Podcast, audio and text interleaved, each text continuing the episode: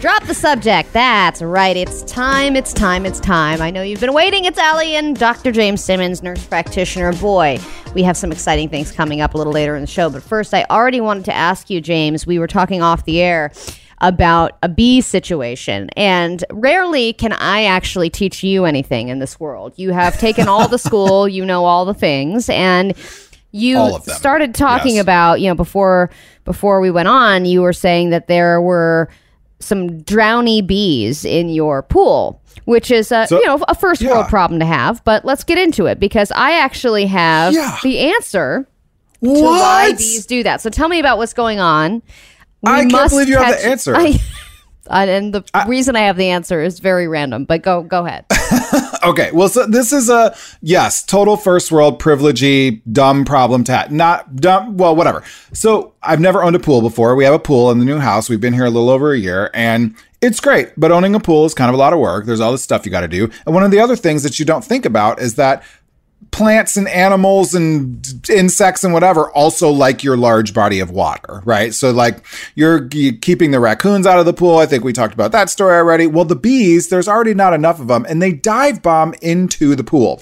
Generally not at you, but they will like dive into the water and it's a saltwater pool. So my theory Oh, it is? Is that they can't get up out of the water because the salt is too heavy on their little wings. Mm-hmm. So half the time, if Chris and I are out there on like an evening having a little glass of wine and whatever, the bees will dive bomb into the pool, and then we spend half the time shushing the bees out of the water, like trying to get them out, and then.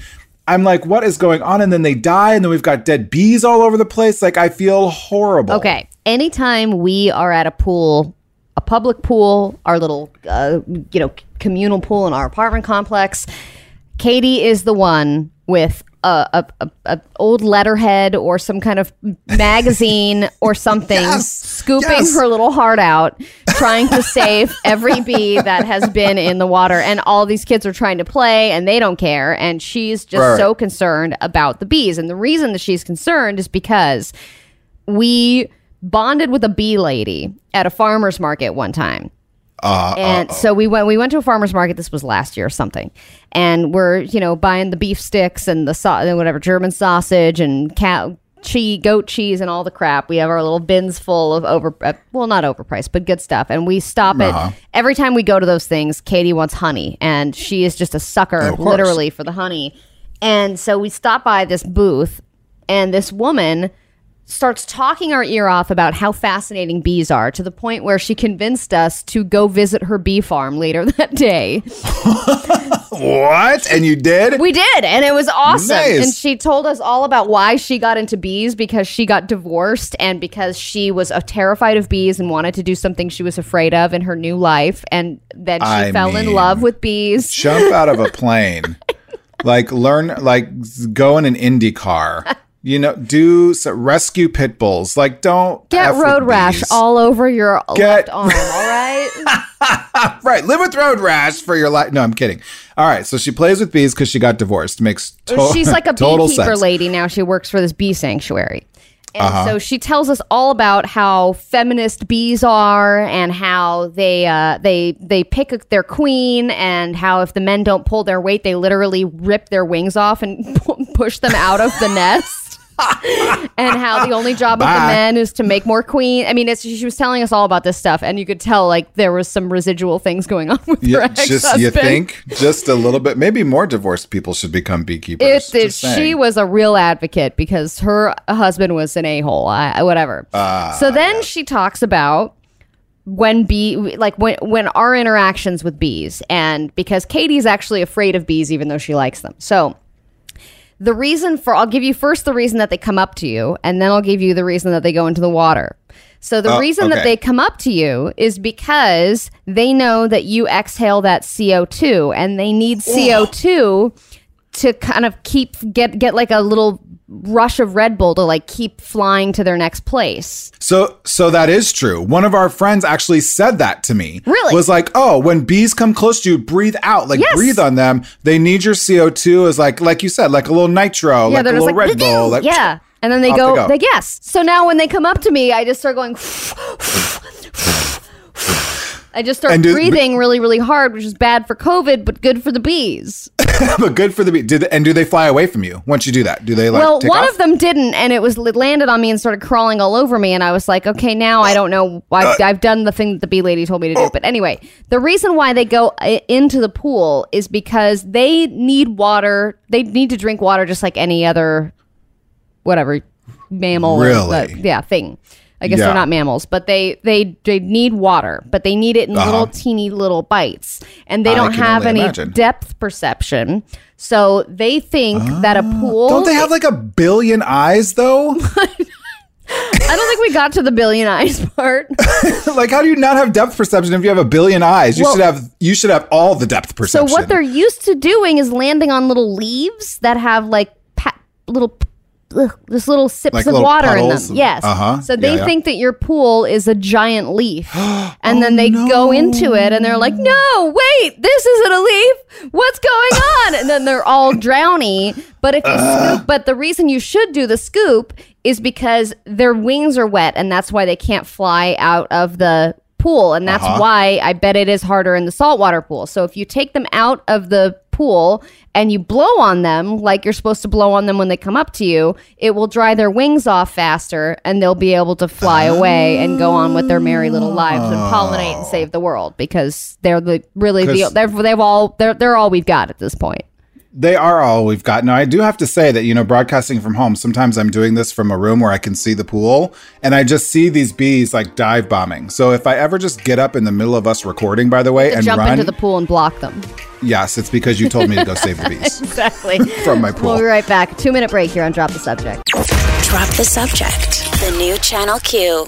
Drop the subject with Allie and James, uh, a guy who knows a lot about medical things, and a girl who knows a thing or two about bees because she met a divorced lady once. And now we move on to another segment. Makes total sense. Ask the NP. You know what happens when a nurse is late? People die. Well then, let's get the party started. Nursing, nurse, nurse. This is a chance for you to get free medical advice, which is hard to come by these days. Anything you're afraid to ask your MD, you can ask Jo- Dr. James at Ask the NP. And today we discuss mask storage because I fully admit on this radio station a confession here on Drop the Subject that I am not storing my mask properly. I am one of the I've become one of the car people where they're just laying around in my car. they're Yep. laying around at the bottom of a backpack. Uh huh. They are then being dusted off and uh, thank God the one that I have is reversible because otherwise I would have no idea which part I've worn close to my face and which part is exposed to the coronavirus filled world. Uh-huh. So what the hell are you supposed to do? Tell us all of the things that we're doing wrong. About, about the masks. Well, okay. So, really, you want to think about clean and dry, is honestly like with these cloth, cloth masks, for instance, and in particular, clean and dry. More wet it is, the less it works.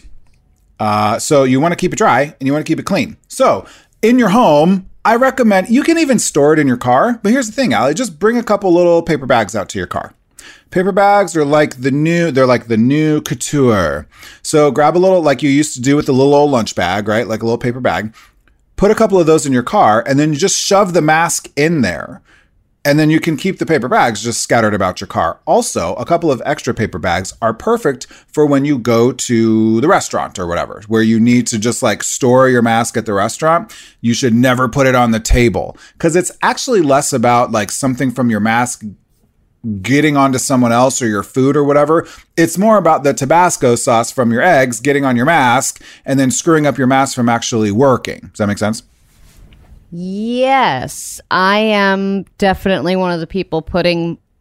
Well, really, my mask is a nice cushion for my phone on the Uh, no. restaurant table. So those probably you're saying I should not combine those things. Yeah, probably not. The other thing is you should sort of assume, and this is a little bit of a stretch, I will say, but if we're being very safe, you should assume that you have coronavirus on the outside of your mask at all times.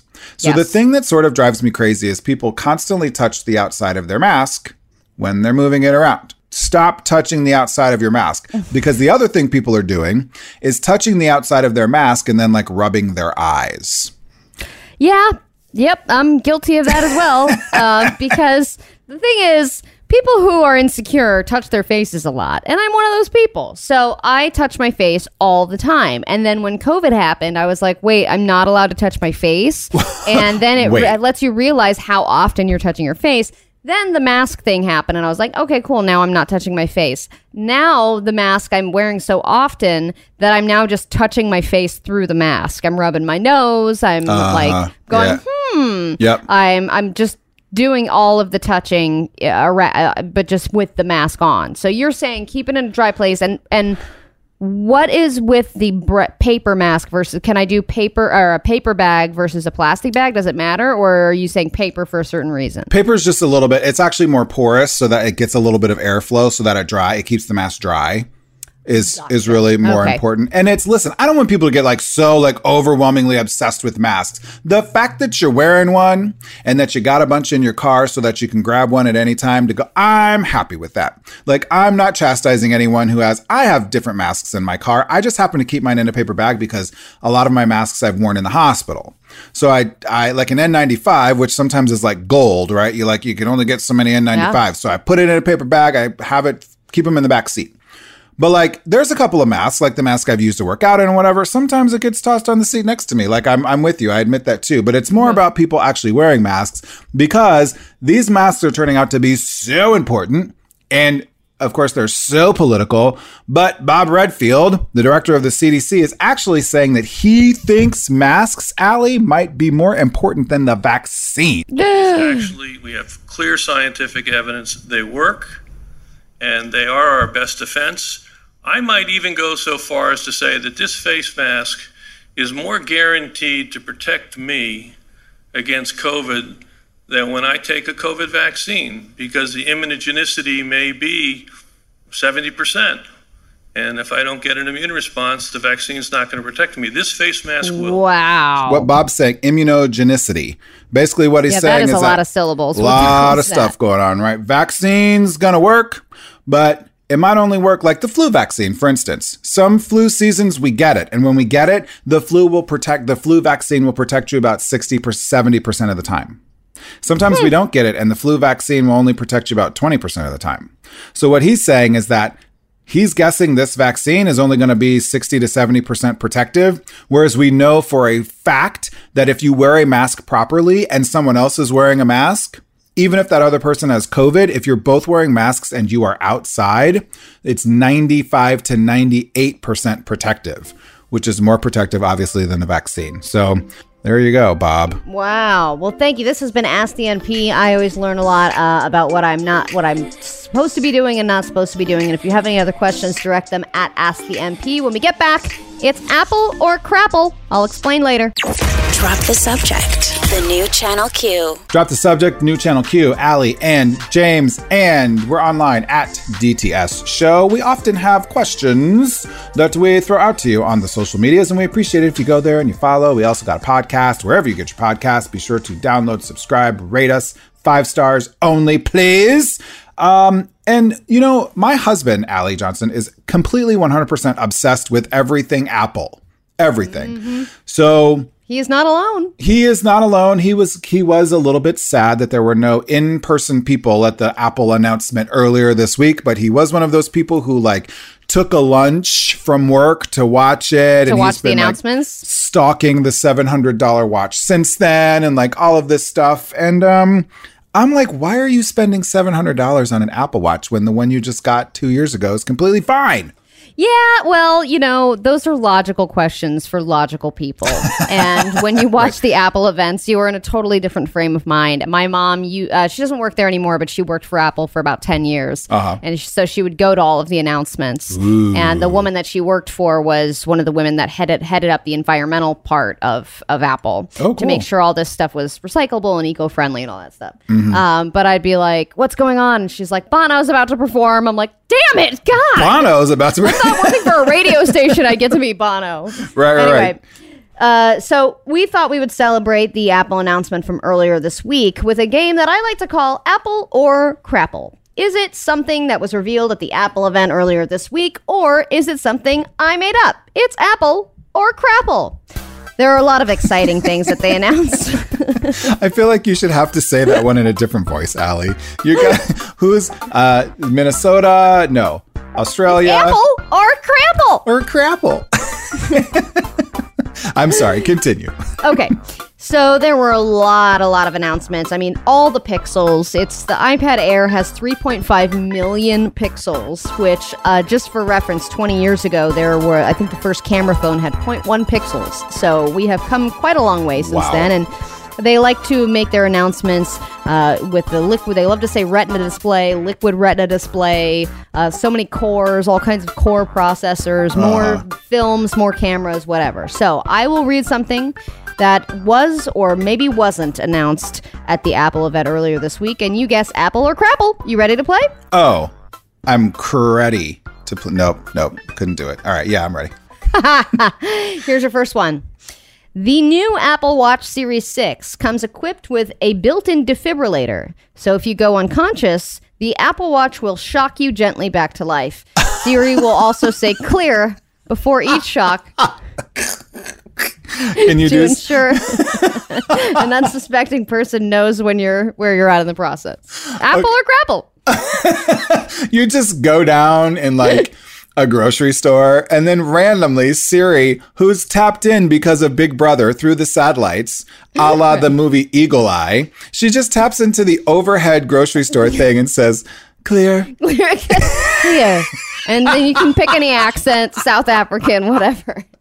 Um, okay, the other thing is I feel like sometimes the watch doesn't always pick up heart rates anyway, like it's a little bit sensitive. So I, I this has to be crapple because every time the watch doesn't pick up your heart rate, it's shocking you 220 volts. Like every time and you're like, "Dude, I was just adjusting Like it." in the middle of the grocery store. Right? You're like, "Dude, hold on, I had an itch." Uh,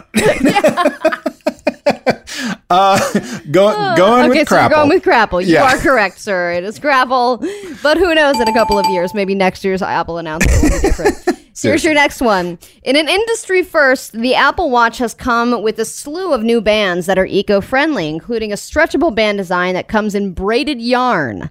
A precision braiding machine interweaves 16,000 polyester yarn filaments made of 100% recycled material.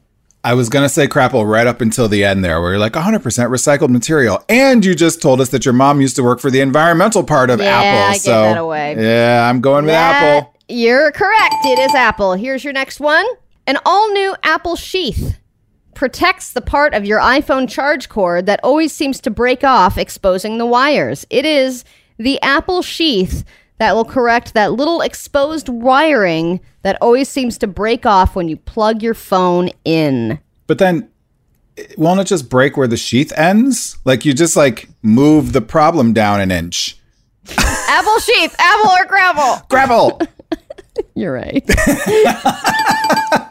I told you, I rule all games. I do think they should make an Apple sheath. They should. Okay, But it just should. moves the problem. Anyway. All right. Uh, and then your next one is uh, digital car keys. Apple may or may not have announced a digital version of car keys that you can text to your friends and family. So you can actually text a friend or family member your car keys so that they can get Wait, into what? your car from anywhere. I don't what if you don't have what if okay, I'm gonna say Well, this Apple. is for like smart cars and crap. Yo, yeah, like I drive my It's car. not with for like phone. a Buick. for the old Buick that's been in the family for a hundred years. I'm gonna say Apple. You're correct. I'll give you one more. Uh-huh. Uh, I chew. I chew. the Apple Watch will monitor how much you're chewing and tell you when to stop eating, fatty. I was gonna say, is she also gonna judge you for your stretch marks? You and know the, she the, will. The COVID fifteen you grew, you, you grew, you you gained. Uh, I'm gonna. I don't know. Maybe it will. I'm gonna say Apple. No, that's that crap. Oh damn it! Uh, but who knows? One day, all these things. It does. The Apple Watch will detect your blood oxygen levels, which was their new big announcement. But it's also waterproof and I don't know, plane proof and well, more. Drop the Detects subject when we come gas on back. Venus. It- yes, it detected life on Venus. It was not NASA. It was Siri. Yes. Uh, more when we come back. It's two minute break. Two minute promise. Coming back after this.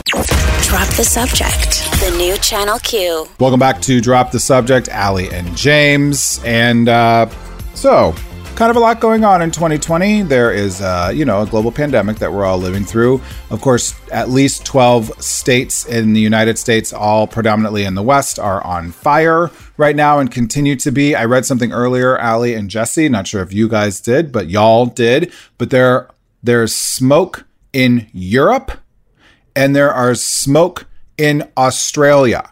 So literally, the smoke from our fires? from our fires has gone like both directions over like a good like two thirds of the globe. It's pretty, it's pretty unbelievable. And now on so top of fun. Wow. Yes, those fun. Yeah. On top of that, as a natural disaster and of course a global viral pandemic, it's hurricane season, and we are uh, on our way to another record setting hurricane season. Maybe all of this has to do with climate change, depending on which cable news network you're watching. And now, unfortunately, you know, our friends and neighbors in um, Alabama, uh, Florida, some parts of Mississippi uh, as well are really suffering through uh, Hurricane Sally, which hit um, yesterday uh, as a category two, um, sustained wind mi- winds of uh, over 105 miles an hour. But as is the case with lots of hurricanes, as we've unfortunately come to learn in that part of the United States and really all over the world. The big issue with hurricanes is not necessarily the wind damage, that tends to come and go, but it's the floodwaters afterwards. And this one, Allie, is particularly insidious, is that it's only, at least was only moving when it hit land at about three mile an hour. So imagine a huge storm that's walk moving about as fast as someone walks, and all of the rain that gets poured down during that entire time. It's it's pretty unbelievable. I see. Yes, I kept reading about how slow it was, and I was like, well, I don't understand because I I never grew up around hurricanes, so I Hmm. don't really understand how they work or what makes them devastating versus not devastating. And Mm-hmm. so, but you explained that really well. It's because it's moving so slowly that it can actually do more damage in that time period rather than just kind of floating by, like just whizzing by. Exactly. And that's that's actually a, a really common misnomer that happens because people hear about these hurricanes and the sustained winds. of- Yes, I just think of like yeah, it's think like of The Wizard of. Oz. Right. Totally. And that's part of it. That's that's part of it, but that tends to like come and go, boom, pretty fast, few hours, and then kind of off it goes. Especially when it hits landfall, they tend to slow down. The winds tend to slow down, all of that. But the slowing down process, particular of these really warm water hurricanes like we get in the Gulf, they hit land and then they just like camp out. And then it's the sustained water that floods the infrastructure. So you have places mm-hmm. like Mobile, yeah. Alabama, Pensacola, Florida that have these, you know, hundreds year old infrastructure and it floods the sewers, it floods the streets. And so there are some streets in the last day or so that look like rivers. Like it looks like cars are floating down rivers, but those were actually parts of downtown of cities that were there on the coast. and that's something that you you can't prepare for.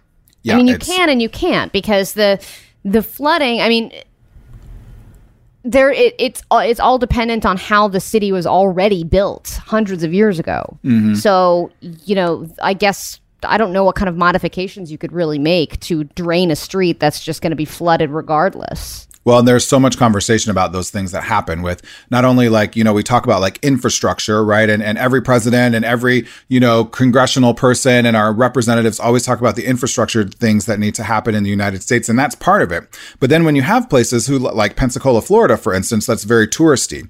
If you make the recommendations that let's say the National Weather Service or the Civil Corps, Civil Engineering Corps would say to make to protect a city and its residents from the flooding of a hurricane, what you end up having big barriers and you end up having not a very functional downtown and you end up having these things that are bad for tourism so it's this mm. it's this mix of like do we make the city accessible and walkable and drivable and all of these things for what could you know hurricanes like this where they're, they're saying this flooding could be like once in a hundred year type of flooding so and they it's said that it's not over anytime soon. They said it's going to be really slow coming out of this. Yeah. I mean, basically imagine imagine walking onto the shore in Pensacola, Florida, and then walking to Atlanta. Like however long that would take you to do, that's essentially how long this storm is moving. Now oh. it will it will sort of change into a tropical depression, a tropical storm sort of situation, and then it will pick up speed again on land. But these things are just devastating. And so for all of our listeners in that area and those who are there or have relationships there, or all of us just as Americans, like our you know, whatever we can do to help in any sort of way and bring awareness to what's going on there. And, and our hearts and thoughts and prayers, of course, are, are with everyone going through this right now. Absolutely. And our spirits will be lifted by Dr. Jenn, who we're going to speak to next. So don't go anywhere. More Drop the Subject returns after this. Drop the subject. The new Channel Q. Welcome back to Drop the Subject on the new channel Q. James Simmons, Allie Johnson, and like we do every week, it's Dr. Jenn Mann. Hello, Dr. Jenn. Hello. So good to have you on here. And you know, I have not seen you through the Zoom, and I'm not sure how long. We had those weeks where Allie and I were off and things were changing, and then Allie got to interview you. Now it's my turn. And I sat in for you guys for a week, but I miss seeing your face. It's very it's great to see. We got so much fantastic feedback from that week, by the way. It was so much fun. Oh, that's good. Yeah, I know a lot of the listeners got a lot of out of, out of that. So thank you very much for that. And something that has really continued to happen pretty consistently, and this happened obviously pre COVID, but COVID has really amped up this discrepancy in sex drives that can happen sometimes in couples. In particular, what's going on during COVID, what's going on in the racial social justice uprisings, what's going on. And then we're now on seven months, eight months, or whatever of being in lockdown. And I think the discrepancies in sexual libido and in sex drives with couples is really amplified right now. For folks out there who are in relationships, who are living together, and you have this discrepancy in sex drives, like I think the first thing that comes to mind is, oh my God, this is it. This is the end. Like we can't even have sex now with everything else going on. Um, and so, what are some things that couples should sort of like look for in that scenario? Well, first of all, it's normal. So it's not the end of the relationship. Most couples, even pre COVID, had discrepancies when it comes to usually one person wants it more than the other person. Typically, nobody tends to want everything at exactly the same moment in time. And we have stressors. Once you're in a long term relationship, things change because, you know, all of a sudden you've got stressors, you've got kids, you've got work. But now with COVID, we have a lot of people who are really struggling with depression and anxiety, which impacts sex drive. We also have people who are out of work, which is devastating, who have financial concerns. All of these stressors. And also, those that are actually employed are doing oftentimes the work of two or three people because companies are trying to save money. So, mm. we're so much stress. Then also add in all of this racial injustice and add in all of these protests, an election, the fires. I mean, it is, we are under so much stress right now, and that impacts our sex drive and that impacts our relationship and how we relate to our partner. It really it, it impacts it so much. So I get to that specific moment, Dr. Jenn, yeah. where your partner is trying to initiate intimacy and you're thinking about your cousin who just got evacuated from a fire. Yeah. Or you're you're thinking about the racial social justice, you know, program that you're leading over Zoom at work in 3 hours. Yeah. What do you say in that specific moment, right? When you're completely distracted, but your partner's like, let's get it on? Well, a few things. You know, first of all, I think it's important to let them know what's going on. That it's not that you don't find them attractive. It's not that you can't stand them. It's not that you're pissed off at them. It's not that you're rejecting them on a more profound level. Let them know, hey, honey, you are so sexy. You are the hottest partner I can possibly even imagine. But right now, I'm just not in a sexual place. I'm thinking about my cousin. I'm thinking about the buyers. I'm thinking about this meeting I have in three hours. Let them know what's really going on. That said, I also think that sometimes, and there's a caveat. The caveat is if you don't have a history of significant trauma, sexual trauma, sometimes you take one for the team. There are times mm-hmm. where you say to your partner, in order to maintain the sexual connection in your relationship, hey, babe, I'm not in the mood, but convince me.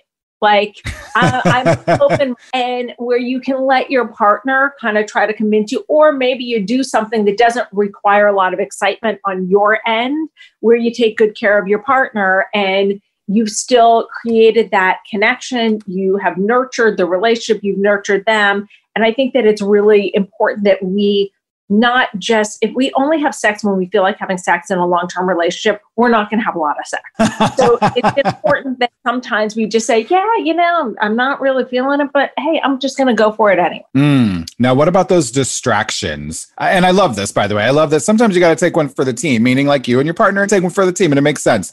Um, yeah. again for folks who have not experienced trauma uh, in that yeah. in that arena. But okay so you're all alone in the house and the kids are there and meaning you're not alone the kids yeah. are there, there's things going on, whatever. How do you sort of carve out space for that? So you've decided, all right, we need to we we've matched up this libido, but now we got to do this with the kids around. Well, I think first of all, every couple, I said long before COVID, everybody needs to have a lock on their bedroom door. It's absolutely crucial. I, I have been stunned over the three decades I've been a therapist at how many couples do not have a lock on their bedroom door. Really? Like, there, I have heard way too many stories from children or even from adults who, as children, walk in on their parents having sex and are quite traumatized about it still to this day. Like, sure. Just, I also think you want to demonstrate to your children that you, as parents, take time for the relationship because even if you're not having sex it is important to go into a room separate from your kids just to sit and talk and to connect and to cuddle and to spoon.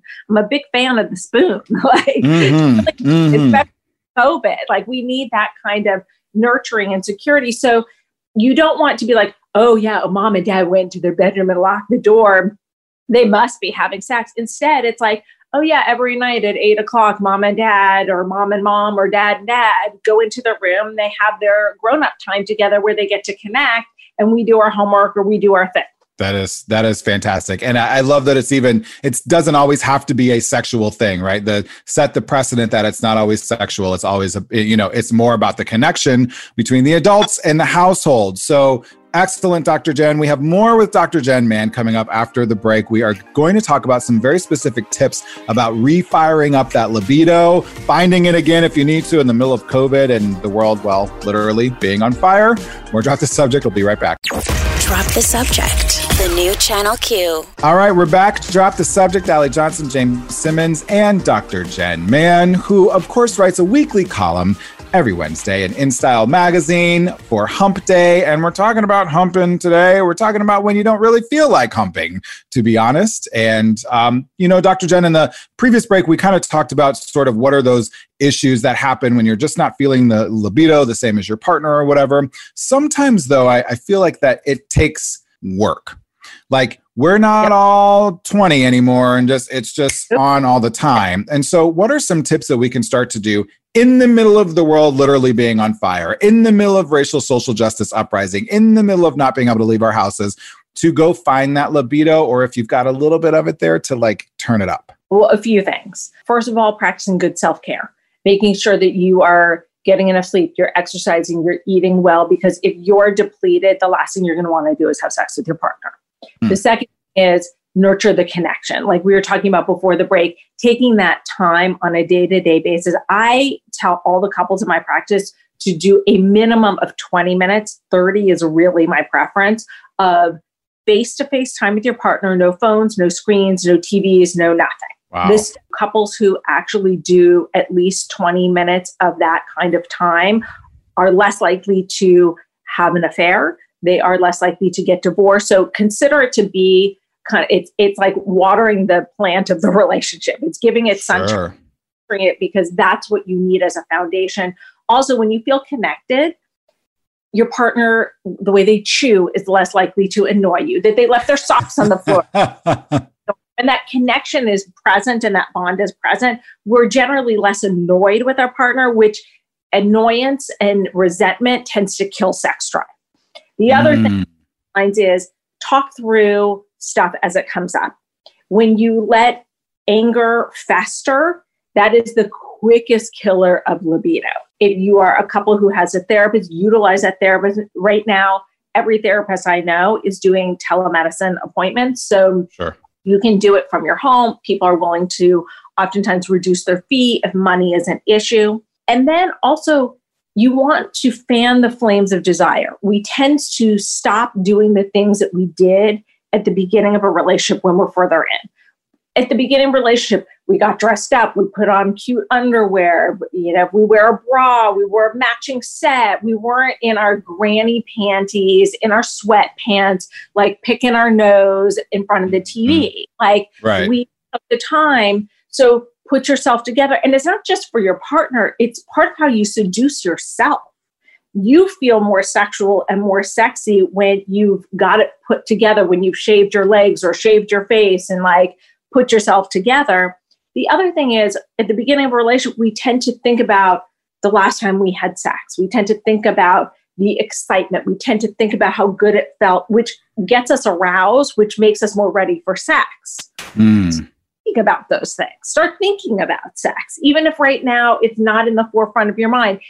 Set an alarm on your phone. Take five minutes just to fantasize about a great sexual experience that you had with your partner or in your dream or in your history or whatever it is. Kind of get your juices flowing. Also, use erotica, use porn, use whatever it is that is auditory or visual or photos that gets you going, but don't take care of everything yourself. Bring it to the relationship. Get yourself heated up and then bring that energy to the relationship.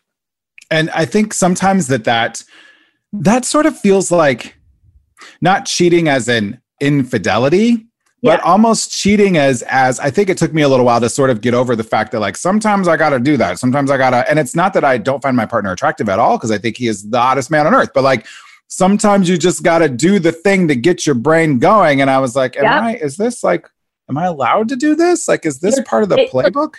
Some agreement in your relationship where your partner's not okay with that.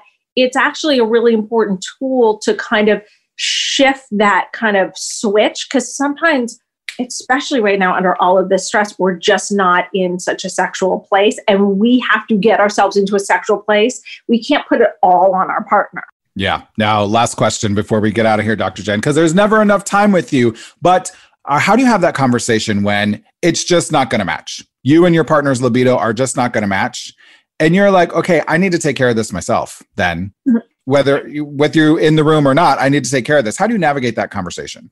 Well, I think that all couples need to have this conversation, ideally not when it's happening, because it can be a little more heated and not in the right when it's happening, but to say, like, hey, you know, we're 10 years into this relationship. Sometimes you're in the mood, I'm not. You cool with me just kind of taking care of myself? Do you want me to save it for you for the next night? Like, I think that there is where we have the right to take care of ourselves anytime we want. We also are in a partnership and we have to be careful that we're not taking care of things so much ourselves, we've got nothing left for our partner. But I think that it's very fair to say, like, hey, I'm not feeling it. You're feeling it. Like, you can go in the other room, or hey, can I watch you? Like, Mhm. sometimes you're not in that same sexual place. Even if you're able to kind of participate and be in the room with your partner while they're taking care of themselves, also sometimes you're not in that place and your partner starts taking care of themselves and you're like oh suddenly i'm in that place like this all of a sudden, all of a sudden, I'm there.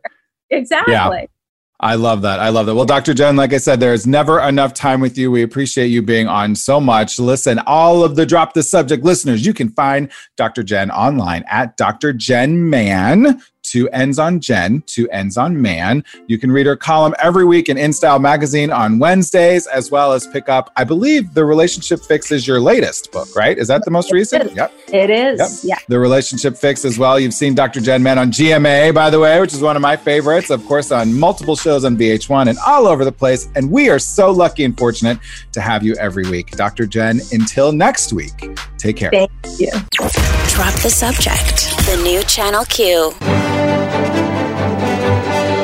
Drop the Subject presents News It or Lose It. Drop the subject. Welcome back. It's Allie and James, and it's News It or Lose It time. This is the part of the show where you know what it is. We give you two headlines. Well, we give each other two headlines, rather, and we news one of them, the other we lose. It's News It or Lose It. I've got two headlines. Are you ready to hear them? Yeah, yeah. Here it is. If you didn't feel bad for the postal workers before, here's how colleges are mailing brains, hearts, and eyeballs to pre med students. I hate you, Allie Johnson. yeah. Damn it. Well, that's good that you're using that because you can lose uh, the headline that Jim Carrey will be playing Joe Biden on SNL, which is great, but I think we have everything we need. We have everything we need there. All right, very good. Um, all right, here are your two headlines, Allie Johnson, for you to either news or to lose. Headline numero uno. Ellen just got even more bad news, and its name is The Drew Barrymore Show. Oh, I saw that billboard, the Drew Barrymore show, and I was like, okay, why not? Sure. Uh, but I am going to lose it because I think she, as much as I love trashing Ellen, I think she needs a little break. Because, and that's basically it. Like everyone was just like, ooh, Ellen has competition now. And we're like, Ellen's Yeah. always had competition. Like, whatever. As much as I also am in the like trash Ellen thing lately or whatever, I'm also like, let's just not make stuff up to make it up. So, Yeah, I mean, anyone can do like Soap Connect 4 with Ariana Grande. Uh, you know, Right. doesn't, you know, that's always going to exist. It's it's there, right? And there are other networks who also need daytime talkies. Whatever. I continue. Drew Barrymore. Good luck. We will see. We'll figure out a way to trash you down the road. I'm sure. Uh, so fine. You what you get is college professor politely tells Trump to STFU after he rudely interrupts her on live TV. Oh, great. Well, let's go ahead and dig in. I'm excited. Yeah. So basically, there was this disastrous town hall, ABC town hall earlier this week, right? Uh, for Donald Trump a couple nights ago, I think. And it was really bad. It was a complete and total debacle. He lied. I think the fact checkers said he lied, like boldface lied at least 20 times. Oh, that's a. Is that high for him or is that average? I, feel like that's average. I feel like, yeah, even low to average, maybe. But um, Poor fact checkers, man. They are really oh having a tough God. go of Their it. Their fingers and brains hurt, I'm sure. They're like over it. Just like as soon as it's open as his mouth, they're like, just start typing. Just, go, go, go, They're like, that's a lie, that's a lie. Well, during this this town hall, which was supposedly for kind of undecided viewers and and like the actual like real Americans to get to ask our president questions live and in person. They did it all socially distant. Blah blah blah. Well, there was a question from Dr. Alicia Black, who's an assistant professor of African diaspora literature at Kutztown University. She was asking him a question about pre-existing health conditions, and well, let's listen to what happened. pre-existing conditions which Obamacare brought into uh, brought to fruition be removed. No. Without please stop and let me finish my question, sir. Oh, I love that she, Dr. Black, told POTUS, stop and let me finish my question. Do not interrupt me. And I can just, I, I can't see his reaction, but I can see his reaction. Uh huh. There was a little. He I, he surprisingly kept it together a little bit, um, kind of. But but the, the thing is, is that he can't just get up and walk away anymore. Right. That was his go-to. Is I'm just I'm done now. I'm going to turn around and I'm going to walk away. But it when it came to uh, his camp now that his campaign is involved and his reelection is involved, he actually has to face like getting up and walking away is not helping him. So now he has to just sit there and take it, Uh-huh. He- and he it's does. not doing him any favor. No, it's not. And he did sort of do the like look away. Like he kind of looked away, like towards where his people were. Like, oh no, she did not just do that. But he also knew, to your point, he couldn't get up and walk away. He can't do anything and he it. knew he couldn't say anything. He already was like halfway down a, an awful hole that it was he was probably not going to crawl back up out of. He's like, if I say one more thing, it's over. And um, just in general, like, don't interrupt people. Yeah, that's true. We have to let each other finish, especially when they have questions that are uh, embarrassing to the president of the United States. Hello. Let them finish. And now, on top of it all, colleges are starting to mail out brains, hearts, and eyeballs to pre med students so that they can dissect things at home. I. No. Because they got them on the dark web, Allie. I know where you're going with this. This is not No, funny. I, I didn't even wasn't even going to say that. Uh-huh, sure. Many students are learning from home right now, which means that they must dissect things from home. So colleges, there are some that are just opting not to do it or they'll do like, "Oh, I'm I'm the professor and I'll just dissect all these things in front of you over Zoom." But then other classes are saying, "Hey, why don't I just load up all these pig fetuses, put them in FedEx uh, or whatever, maybe standard mail, and we'll send these animal parts to biology students and watch them dissect them over Zoom. They're One not- junior at the University of Arizona posted an unboxing video on TikTok of a sheep's brain Stop it. and a fetal piglet. You just want to torment me. This is exactly what you want to do. You're lying. You made this whole story up. The colleges are not doing this through the USPS. This is dark web, black market, elbow, toes stuff that you try to bring up all the time. Drop the subject. The new Channel Q. Ha, just looking at our gay gay or cray cray story this week. Hi, it's Allie and James, and this is Drop the Subject. Happy to be here with you on this lovely Thursday. And every week on this day, we usually uh, bring you a gay gay cray cray story. Sometimes James will present one, sometimes I will. And this week, I am sharing with you, James, a story about a, a couple that has recently gone through some nuptials. Oh. Not Zoom nuptials or zuptials as they call them. They didn't elope. It was a regular traditional wedding. Oh. And I will share as many details as I can without revealing the gender of the people involved. In this case, they're not people. There are eight legs in this story instead of four. I Eight, like eight legs each? Like they're spiders? they're two octopi that were married undersea. I, was, I didn't know we were, oh, we're into gendering octopuses now? Oh yeah, no, we should not do that. No, we are gendering spiders. They have all kinds of. They, no, we shouldn't gender spiders. We shouldn't gender octopods, especially because they have beaks and they only live for a year. I learned that recently. they have beaks? What? uh, yeah, that's a whole thing. We can't get into it. Let's talk about these dogs that got married. Okay. Dogs. They're both okay. so these are dogs, but I'm again, I'm not going to tell you the gender, and you're going to guess if this is a gay gay couple or a cray cray couple, a hetero cray cray couple. okay. Okay. So f- I'm even going to give you the names on this one. Oh, oh, wow. Okay. I'm going to need it because I've never done four legs before or eight legs Okay. or whatever. Felix and Machu Picchu are their names. Okay. They are- So not fair. Continue. so it doesn't give you any kind of hints. No help whatsoever. But they have celebrated their loyal love with a photo shoot, a cake, and a wedding at a place called Happy Tails Rescue Retirement Home. Oh. It's a senior center for dogs. What? Yes, and they I didn't uh, know said, those existed. That's cool. um, yeah, they do hospice slash old sanctuaries for pets, and this is one of those places. It's called Happy Tales of Morrisville, Pennsylvania. And the first line of this article reads: "This is People.com. Want to give them credit." Uh, they said the vows were in bow wows at a wedding ceremony at the Happy Tales Rescue Retirement Home. I can't. Um, so these two senior chihuahuas, it was dog meets dog. It was love at first.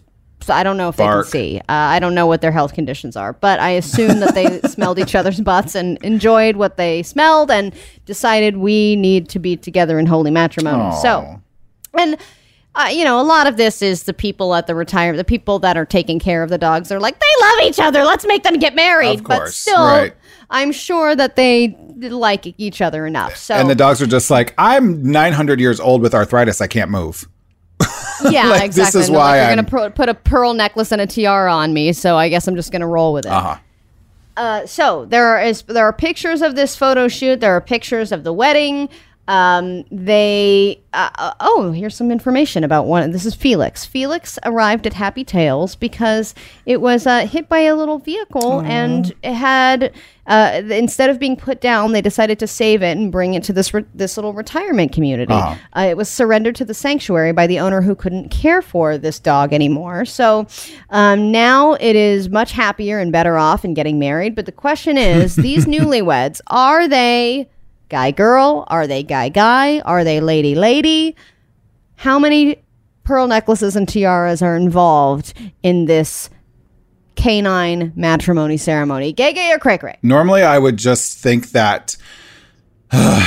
so that if people were like, we're going to marry our dogs and whatever, that it would just sort of be like traditional hetero canine ma- marriage, right? Like I would think that they would just be like, whatever, we have a girl dog and a boy dog, so they have to get married, right? But this is a place where they're into like pet hospice. And so at that point, you're thinking in a little bit different of a mind space, right? You're sort of open to different things, probably with people and with pets. This one's really hard, and especially four legs. Allie, you're you're really throwing me, but I think I have to go. My gut is telling me just go straight up the middle, just be like normal, not normal, like what what these like happy tail people would just be, and they want to marry a boy dog and a girl dog. So regular old cray cray happy tail dog people. All right, you have gone hetero cray cray, and you are correct, Yeah. James. The vows that were in Bow Wows were made by Felix and Machu Picchu. Felix is a lady dog, and Machu Picchu is in a very handsome tuxedo. I don't know if they got a pre-puptial agreement, but that remains to be seen. You're welcome. This whole uh, segment was all to set up that joke. and now it's pause for concern. Here on Drop the Subject. Stop it, Allie. We'll be right back. Drop the subject. The new Channel Q. Time to close up shop. That's right. It's Drop the Subject with Allie and James. Of course, it's always such a blast hanging with you, and we love to hear from you as well. If you have any questions for our A- NP, our resident NP, he will answer any questions that you may have, COVID or no. He will, uh, any kind of unexplained rash, anything really, he will talk to you about. Uh, just go ahead and send him pictures, graphic ones at Ask the NP.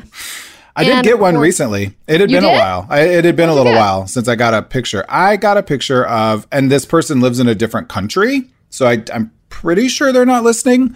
I'm not saying names, obviously, but this person sent a picture of their uncircumcised and they were having a hard time with pulling the foreskin back because it was too tight.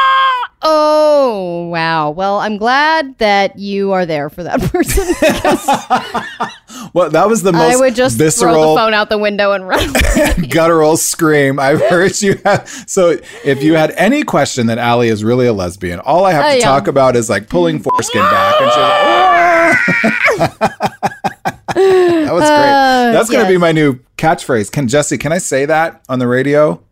I don't know if you can actually. I think you can because you're talking about it scientifically. Right. But I can't just like randomly be like, when you're annoying me, just be like foreskin. No, I think you can actually. Oh, I can. Oh, okay, good. Yeah, I think I foreskin drops are how what radio's built on. Foreskin drops. I, we, we need to come up with a new game. what, what, like, what's, foreskin drops. what grosses Allie out more, X or foreskin? Yeah, I like it. uh, I'm sure we can put Jesse. Go ahead and put that together for tomorrow. Uh, thanks. Uh, well, now we have something to look forward to, which is exciting. Uh, if you missed anything from today's show, uh, James got a chance to chat with our favorite Dr. Jenn, uh, and we talked. Uh, we did app, uh, Apple or Crapple, a new game uh, Good based on the Apple announcement. Yeah, earlier this week, uh, we talked about bees and why they dive bomb into James's pool. We talked about the hurricane in Alabama and Florida. And uh, and we did a gay gay cray cray that was senior pup related. So all kinds of fun stuff for you. And if you missed any of it, download that podcast, drop the subject wherever you find your podcasts. We will see you tomorrow. James, you've been watching Lovecraft Country and you're enjoying it. Yes, Oh my gosh. Okay. So I, I, good recommendation. very good recommendation. Thank you very much. I'm going to steal it and then claim it as my own since I am the king slash queen of like really bad recommendations. So I'm giving this one to people uh, on my recommendation. Not that you told me to watch it, just on my All own. all the people that you recommended warrior nuns to, just go ahead and recommend this to cancel it out. it will it'll do more than cancel it out. This one's great. And what I was really upset about is the first review I read of this, someone was like Actually, this is a really interesting conversation. Maybe we'll have this with Dr. John next week. The- Someone was like, it was a white reviewer who was like, meh, doesn't really do it for me. And there are a lot of things about this show that has a lot of black like writers and and and people involved behind the scenes. And i was like i wonder if this show is hitting for so many people and so many black people because a black people are starring in it but also it's written from a like a black sensibility. It's Yeah. ri- it's being directed and cinematography and all that kind of stuff from from a different eyes. And then this white reviewer who's used to reviewing things that white people make mm-hmm. was like meh. And I was like, I wonder if there's something there. Like, not to, not that race is always involved in everything, but I just thought it was really interesting. Either way, if you like great acting, fantastic writing, a little bit supernatural, a little bit like crazy, a little Uh, bit. but also moments of gore and weird creep where you're just like, "Ugh," like it has cringeworthy horror vibes. It has amazing acting, like you said, great writing. It really does have everything. There's a love story, you know, it's- abs. it's- it has abs, Jonathan both Majors female and male, so Yeah. they don't discriminate on the hot abs. Jurnee Smollett and and Jonathan May, like hello, Yes, it is people that you really want to see naked. Yeah, Uh, pretty much. and and just in really awesome 1950s style clothing too if you like costumes. So it's it really has something for everybody. It's a fantastic show. Highly recommend lovecraft country and recommend this show to your friends uh, along with it. Why the hell not? Just throw it in. It's like a twofer. We'll see you tomorrow. Bye bye Drop the subject. The new Channel Q.